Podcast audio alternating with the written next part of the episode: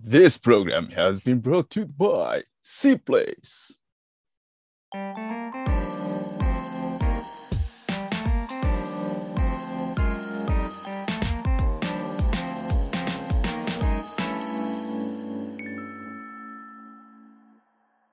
前回からの続き。はい、ということで、パート2も、またゆいさんをゲストにちょっとやっていきたいと思います。はい、お願いします。でね、パート2は、ゆい 's life ということで、ゆいさんの人生についてちょっと振り返っていきたいと思います。で、パート1でもちょっと話してたんだけど、その、幼少期というか、そうだね、小学校まで、1年生に上がるまで、アメリカに、住んでたと思うんだけど、はい、なんかそこではなんかどういう感じでした？どういう感じでしたって言ったらあれだけど。アメリカは父親の仕事の関係で行ったので、うん、最初カリフォルニアにいて全くこの記憶がない。一歳とか。ちょっと待って、アメリカ生まれ。日本生まれ。日本生まれなんだ。日本生まれの1歳でアメリカに行くっていう。すごいな、うん。母親的にはもう大変だったらしいんだけど、うん、そのもう私がまだ何ヶ月とかいう時にも父親は、うん、アメリカで新しい生活の基盤築いてるみたいな、うん、そういう時期だったらしいんだけど、まあ、1歳になるぐらいでアメリカに行きまして、うんうん、で一応3カ所その5年間で滞在して、うん、で日本に帰ってきたっていう感じで、最初カリフォルニアにいて、でその後ニュージャージー、東に飛んでニュージャージーとペンシルバニアで、過ごしていました。でもうカリフォルニアはもう全く記憶がなくて、うん、2歳ぐらいだからもう全く記憶がなくて、でニュージャージーの時にデイケアみたいなのに入れられて、母親が英語の勉強のために語学学校に行ってる間に私はデイケアに預けられて、うん、そこで初めてなんか、子供だけのなんだ、まあ幼稚園みたいなものだからその子供だけでアメリカ人とかいろんな国の子たちと遊ぶっていう経験をして、うん、で、まあ、ペンシルバニアの時期はちょうど幼稚園、向こうで言ったらプリスクール、小学校に入る前の状態の、まあ、学校、うん、現地のところに行ってやってたって感じですね。うん、なんかこう、どういう感じっていうか、なんか覚えてることとかあるの？あるっていうか、まあ。でも結構いろいろ覚えてはいるかな。うん、なんか、まあいろいろ、親から聞かされる話と、その写真で見てる記憶と、自分に、の中にある動画と、全部こう、なんだろうな、自分の中で、ムービーを作ってるみたいな感じで頭の中で、で覚えてる部分はちょこちょこあるけど、なんだろうな、まあ、一番覚えてるのはそのプリスクあたりのところ、その小学校に入る前の時期かな、うん、もうすごいその頃は午後だけが授業だったから、うん、半日だけ授業みたいな、だから午前中友達と遊んで、うん、で午後学校行ってで帰ってきたらまた友達と遊んでみたいなひたすらなんかアメリカ人とか、何人か分かんないけどみんな英語喋ってる友達と遊んでたかな。へえ、いいな。そっか。あそこでね、いろいろこう、うん、英語とかもついたと思うけど。なるほどね。で、そのなんだろう、日本に帰ってくるっていう風になったのは、それはなんか何がきっかけで、それもそう父親の仕事の関係で、うん、もうなんかその帰ってくるタイミングっていうのは親の中でなんとなくこうキリがいいところ、うん、って思ってたらしくて、だからちょうどアメリカで秋に小学校に上がる、だからその今までいるクラスメイトと急にさようならじゃなくて、みんなこう次の進級っていう段階のところで、なんかアメリカだと進級する子も小学校1年生になる子もいれば、もう一回なんか違う学校に行って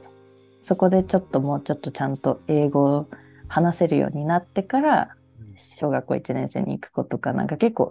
いろいろ選択肢があるから。じゃあ必ずしもなんか日本みたいにそのなんていうの、6歳とかになったらこう小学生校に上がりますっていうわけじゃないってこと。あ、そうそうそうそうそう。うん、だからそこの段階でとりあえずみんなバイバイ。うん、なるほど、一旦。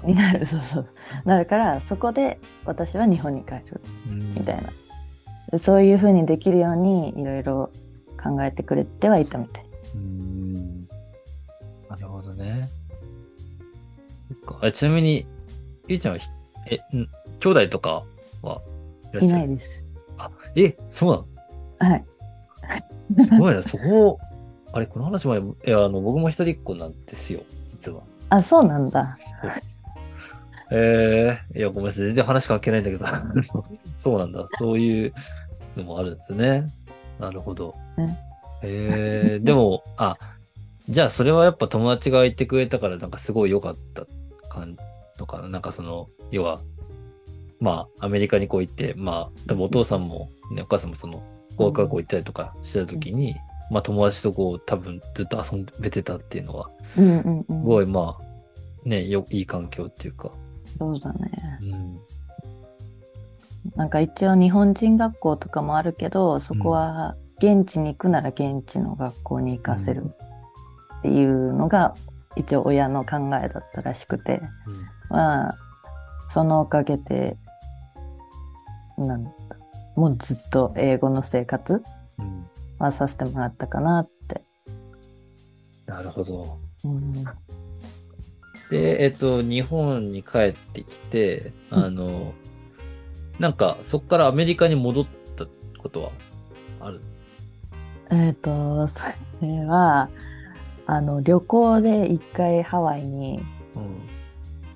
1週間ぐらい行ったのと、大学2年生の時に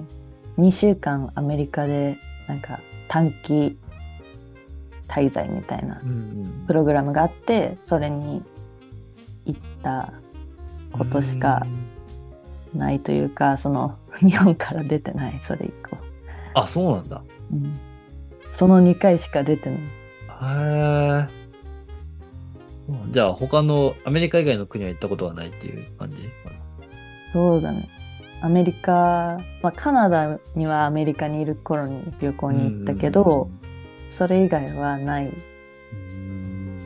日本も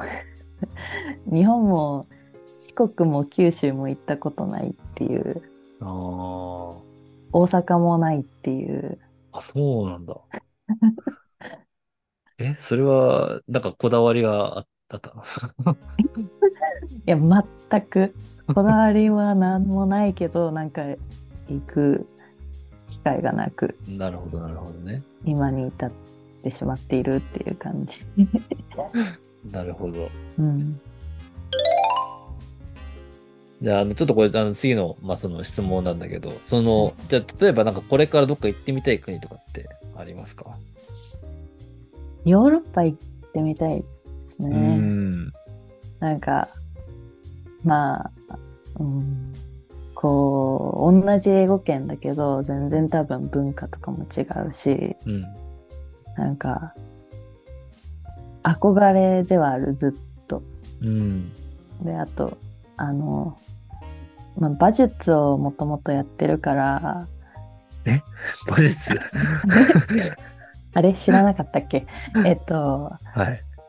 アメリカにいるときにアメリカだとこう馬に乗ることって結構趣味の一つっていう感じなの、うん、へー、なんか日本で女の子がダンスのバレエ習い事でやってるみたいな、うんうんうん、そういう感覚で馬に乗ってるみたいな、そういうところなんですよ、アメリカのちょっと田舎に行くとうんうん、うん、で私のところがそんなんだったから、そこで馬に初めて乗ってハマって、うん、そこから日本に帰ってきてから乗馬クラブ探して、で乗馬クラブに入って大学で部活として馬術部に入って。すごいね。じゃあ待って、それ馬術歴って20年ぐらいなんじゃない？15年。15年か。この前数えたら15年とかだったから。すごいね。15年馬に乗ってんだ。今はちょっと乗れてないんだけど、うん、2年前ぐらいまではバンバン乗ってて、うんうんうん、それで馬術が盛んなのがヨーロッパなんですよ。へー、ちょっとなんかそういう面でも憧れがあって、うん、行ってみたいって。例えばどの国とかある？ドイツかイギリス。いいね。ちょっと全く想像がつかないけど、うん、行ってみたいっていうのが。イギリスの田舎はいいよ、すごい。あ、そうなんだ。うん。イギリスの田舎何回か行ってるけど、うん、すごいいい感じっていうか、雰囲気が、ね、すごいいいし。うん。いいなぁ。なんかそれ以上に、そっか、馬に15年乗ってることがちょっともう、印象が強すぎたあれなんだけど。なるほどね。ああ。じゃあまあ、なんだろう、馬術をしに、なんかわかんないけど、まあ、ヨーロッパに、うん、なるほど。なんか見てみたいっていうか、その、うん、本場、うん、馬術が始まったっていうか、その馬術競技がちゃんとやられてるのは多分イギリスとかそのドイツとかそっちのヨーロッパの国だから、うん、本場を見てみたいっていうのがあるかな。うん、なるほどなるほど。全然試合に行って。観客席からこうやって見てるだけでいいんだけど乗らなくていいのでなるほど、はい、ありがとうございますでちょっと次の質問なんだけど、その今獣医学部というか獣医さんを、ね、はい、目指してると思うんだけど、なんか、はい、そのきっかけもやっぱり馬術から来てるのかな。あ、きっかけは馬ではなくて犬なんですけど馬じゃないんか犬なんかい犬なんですよ、はい、アメリカにそれはいるときに犬を飼い始めて、うん、でまあもともと動物はすごい好きだったから犬を実際に飼ってみて、そのまあ幼稚園とかで将来の夢を発表する会みたいなのが、まあ、アメリカだとこう結構ガチであるんですよ。でなんかこう、うん、ガチでってどういうこと？なんかプレゼンみたいなことをするってことはプレゼンとあとなんかこう着なきゃいけないの、その消防士になりたい人は消防士のそのコスチュームを着て、なるほどね、見た目から整えてこいと。そうそうそう、なるほどなるほど。でなんか1分間ぐらいのスピーチみたいな、うん、僕は将来何になりたくてみたいなのを言わなきゃいけなくて、それで私は父親が薬関係で働いてたから、たまたまその時がだから父親のでっかい白衣を借りて、もう引きずりながら、犬のぬいぐるみ持って私は獣医になりたいですって言って、でなんかその自分がこう言ったことで、なんかいろいろあったけどやっぱり獣医の勉強はしたいなっていうことになって、であともう一つの獣医学科に入る決め手になったのは、そのアメリカから日本に帰国するときに飼ってる犬を連れて帰ってくるっていうので、犬も人間と同じで検疫通らなきゃいけなくて、その検疫場で、獣医さんが必ずいて、なんだろう、変な病気持って帰ってきてないかとか検査するんだけど、なんかたまたまその私の親が出した書類が不備があって、で獣医さんがいろいろ対応してくれたんだけど、その時のなんか、メールなり電話越しだけどすごい丁寧にやってくれてるのを、小学生ながらなんとなく察して、かっこいいなって思って、やっぱり獣医師になろうかなって、獣医の道に進もうかなっていうふうに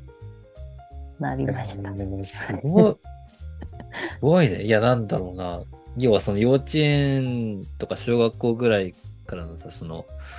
ね、夢を今までずっとこう持ち続けて、こう今叶えようとまさにしてると思うんだけど、なんかでもそれはなんかすごいね、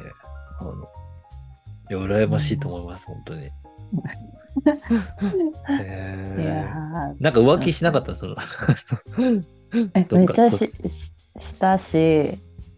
なんだろう、高校の時にさ、文系と理系を選ぶみたいなのあるじゃん。で、私は英語を使いたいって思って、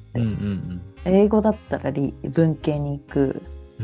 道になるし、でも獣医になりたい、じゃあ理系みたいな、もう真逆だから、そこで選択を迫られて、最終的にたどり着いた結論が、獣医になっても英語は使えるって思って、英語翻訳者とかになっても獣医にはなれないって思って、じゃあ獣医になろうって。なるほどね。なるほど、そういう合理的な決断を下したわけですね。高校の分離選択の時に、すごいな。なるほどなるほど。確かにその考え方できるのは理系の人かもしれないですね。あ、そうなんですかね。なるほどね。でもやっぱそれだけこうずっとやっぱ目指し続けてきたっていう感じ、なるほど。で、ちょっとこれ最後の質問なんですけど、その、なんか将来こうどんな獣医さんになりたいとかありますか？そうですね。なんか獣医さんっていうみんなが想像するような獣医さんには多分将来ならなくて、その検疫所とか、なんか、あんまりこう獣医さんとして人目につかないようなところで働いてるんだろうなって思うんだけど、なんかその中でもこう日本と海外をつなげられるような存在になればいいなって思ってて、やっぱりなんだろう、獣医さんこう理系の道に進むとより英語が苦手な人が多いことも、この何年間かで6年10年ぐらいでなんとなく感じていたから、せっかくこの英語に全然こうバリアフリーな気持ちの私がうまく獣医と英語を両輪で使えるようなで、日本のために裏で支えられるような人になれたらなっっていうすごい壮大な夢ですね。素晴らしい。なるほど。いやすごいね。いやー、でも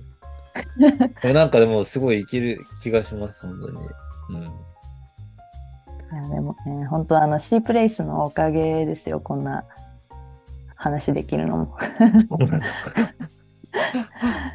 結構なんか、もう無理かなみたいな思ってた時もあったから、どっちに対しても英語に対しても、獣医に対しても結構マイナスなイメージというか、考えを持ってた時もあったから、両方頑張ろうって思えるようなきっかけはCプレイスにあったかなって思います。なるほど。すごいね、なんか、すごいこうまっすぐ持ってるんですね、いろいろ。ねえ、なんか諦められないんでしょうね。なるほど。負けず嫌いというか。いいですね。なんで、まあ、なんか試験がもうすぐというか2月に、あるみたいなので、まあそこでまあぜひ、はい、頑張ります。頑張ってもらって、はい。ね、まあ次回はじゃあちょっとさくらさんっていうまあ獣医さんの方がいるから、まあさくらさんも呼んでこう3人でもあったら何かもしかして獣医師トークができるかもしれないので、はい、そうですね。さくらさんも本当すごい方なんで。まあ、その時までには僕もちょっと獣医の勉強をしとかないといけないかもしれないけど、いや多分大丈夫ですよ。大丈夫なんだ。獣医でヒカルくんを倒しに行きますのでそう、そこはまあそうね、まあちょっとそこら辺は2人でやってもらって、はいはい、まあということで僕はそろそろお勉強、ゆいちゃんも、同じく獣医のねその試験のお勉強が、の時間が、はい、来てしまったということで、はい、おしゃべりはこの辺で、終わりたいと思います。はい。いや、ありがとうございました。ありがとうございました。楽しかったです。バイ。Thank you for listening. 次回もお楽しみに。